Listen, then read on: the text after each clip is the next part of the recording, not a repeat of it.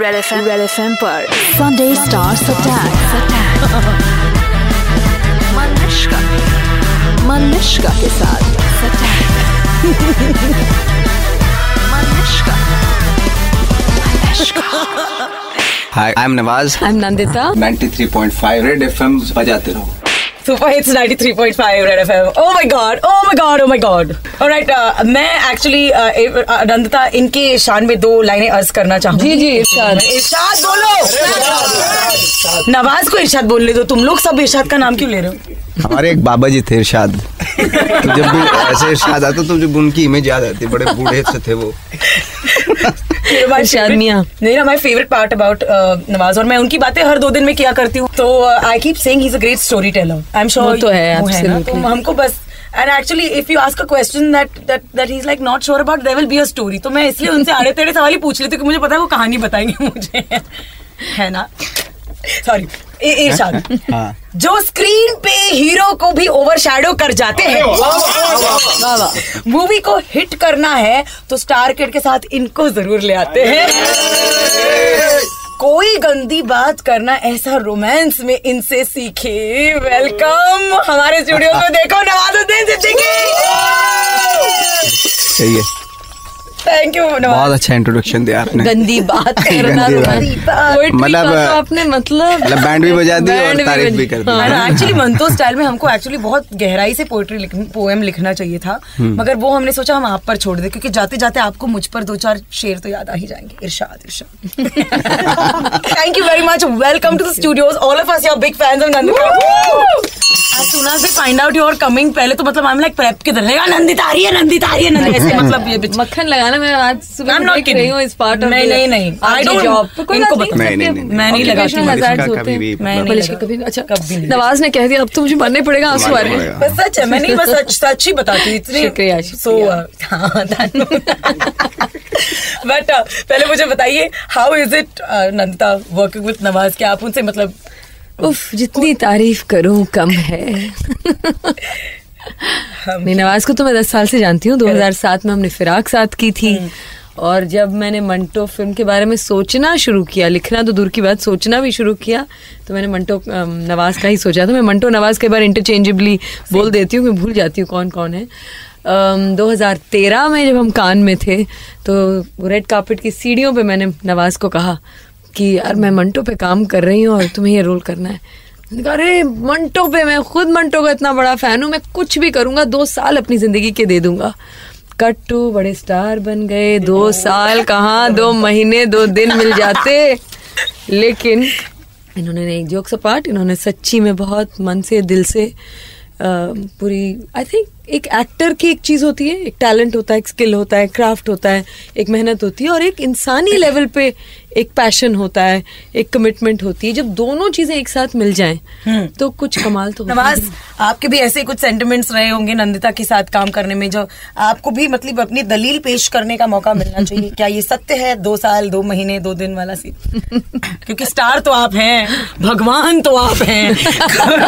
कभी कभी हम कंफ्यूज हो जाते हैं क्या आपको नवाज़ कहें या भगवान? जी। मेरा तो खैर ऑफ़ कोर्स चूँकि मंटो को मैंने बहुत पहले से मतलब सिर्फ़ उनकी स्टोरीज पढ़ी थी और उनसे इम्प्रेस हुआ था उनकी स्टोरी से काफ़ी है ना? तो और, मंटो के बारे में इतना ज़्यादा नहीं जानता था बट बहुत हाँ, चारों तरफ़ हाँ, उस वक्त पे मंटो मंटो के बारे में जब मैं स्कूल में था एनएसडी में था बातें होती थी।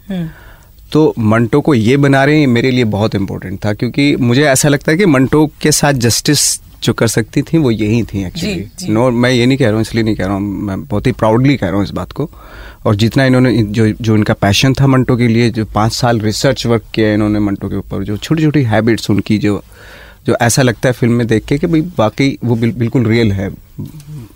करेक्ट मन, हाँ। और अम, मगर आपने आपको मंटो की कोई कहानी मतलब जो सबसे ज़्यादा पसंद आई थी आपको याद है? मतलब बहुत सारी कहानियाँ हैं मतलब मैं उस वक्त पे पढ़ी- सौ पढ़ी थी कहानियाँ हमने, मंटो हाँ। ने लिखी है हमेशा हाँ, मुश्किल तो होता है वो कहना कि बहुत वाकई बहुत मुश्किल होता है कि सबसे फेवरेट ये फेवरेट मेरी ये फेवरेट है इस तरह। जो चीज़ जैसी है वैसे क्यों नहीं पेश की जाती? ट्रेलर में ये एक लाइन है। आपको ऐसा लगता है आपने आपकी लाइफ में ऐसी कौन सी चीज़ है जो उसके रियल रूप में पेश नहीं की जो आप रिग्रेट नहीं करते? या फिर मतलब? करते हैं? मतलब जस्ट ऐसी कोई चीज़ आपको याद अपनी लाइफ में जो आपने रियल या फिर देखिए वो मंटो मंटो ही कह सकते हैं इस चीज़ को अगर अदरवाइज़ आज की और मंटो के अंदर चूँकि मंटो के अंदर ऑनेस्टी थी डेयरिंग थी है ना? वो जैसे देखते थे वैसे ही पेश कर देते थे अपनी कहानी के थ्रू कोई भी चीज़ को जिस जो भी देखते थे वैसे ही पेश कर देते थे। आज के आज के वक्त में बहुत मुश्किल है। आज के वक्त में हमारी भी हिम्मत नहीं है कि जो चीज़ जैसी है उसे वैसे ही पेश किए कर दें है ना? तो पड़ेंगे हाँ। जेल में चले जाएँगे आजकल के तो वो बहुत डिफ़िकल्ट है। स्पीकिंग ऑफ़ जेल में चले जाएँगे और फ्रीडम मतलब this is this is a genuine concern right that's why Manto is so relevant today ji. कि कोई भी कुछ बोलता है तो हम थ्रेटन्ड हो जाते हैं। पर डेमोक्रेसी का किसी भी फ्री सोसाइटी का मज़ा या स्ट्रेंथ वही है जहाँ सबको अपनी राय रखने का मौका मिले as long as you not harming somebody और आर्टिस्ट राइटर्स ये तो एक सोसाइटी के कॉन्शियंस होते हैं। आपको लगता है कि आज के जमाने में freedom of speech is much much more restricted than it was earlier और is it because social media का इतना प्रभाव है कि हम डर डर के फूक फूक के क्योंकि मैं तो बहुत बिंदास बोलती हूँ बट बिल्कुल और बोलना भी चाहिए। और सच्ची बात बिंदास लोग नहीं बोलेंगे तो फिर बाकी कौन बोलेगा?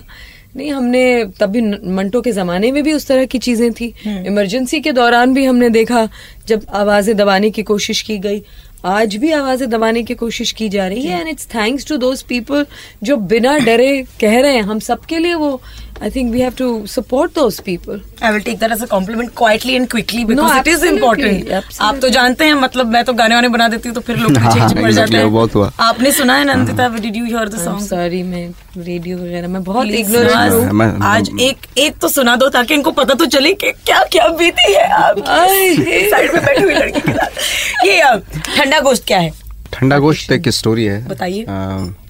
पार्टीशन के वक्त जब बहुत सारे मारे जा रहे एक दूसरे को मार रहे थे तो एक कैरेक्टर है हमारी स्टोरी का क्या ईश्वर सिंह। हाँ तो क्या बोल सकते हैं आगे स्टोरी तो वहाँ है हाँ, पर story पूरी तो स्टोरी है। आप देखेंगे फ़िल्म में तो शायद ज़्यादा हाँ। क्योंकि उसका एक हिस्सा हमने लिया है पूरी कहानी तो नहीं ले सकते हैं फ़िल्म हाँ। में लेकिन उसके ग्लिम्सेस कुछ कहानियों के दिए गए हैं और पार्टीशन का मंटो पे बहुत गहरा और एक पर्सनल असर पड़ा था। और वो ऐसी कोई एपिक कहानी नहीं पर इंडिविजुअल लोगों पे किस तरह से असर पड़ रहा था उसके बारे में बताते थे। तो ठंडा गोश एक बहुत इंटरेस्टिंग कहानी है ईश्वर सिंह और कुलवंत कौर एक कपल इन लव और किस तरह से पार्टीशन का असर पड़ा उसके लिए आपको फ़िल्म देखनी पड़ेगी। आ जाइएगा। डायरेक्टर साहिबा मोड में पहुँच गई। बिल्कुल। रेड एफ़ एम पर Sunday Stars Attack.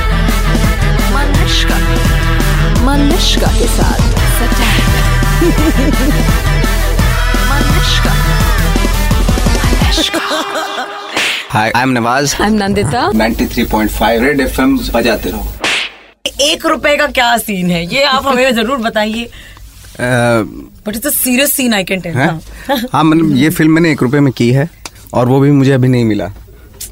और मुझे आज सुबह इन्होंने किसी और शो में कहा था कि वो मैं चाहता भी नहीं हूँ कि मैं लूँ ताकि वो कर्जा मेरे पर ज़िंदगी भर रहे। ज़िंदगी भर क्योंकि मंटो का भी ऐसा एक डायलॉग है। कर्जदार रहे मैं चाहता हूँ कि पूरी ज़िंदगी रहे।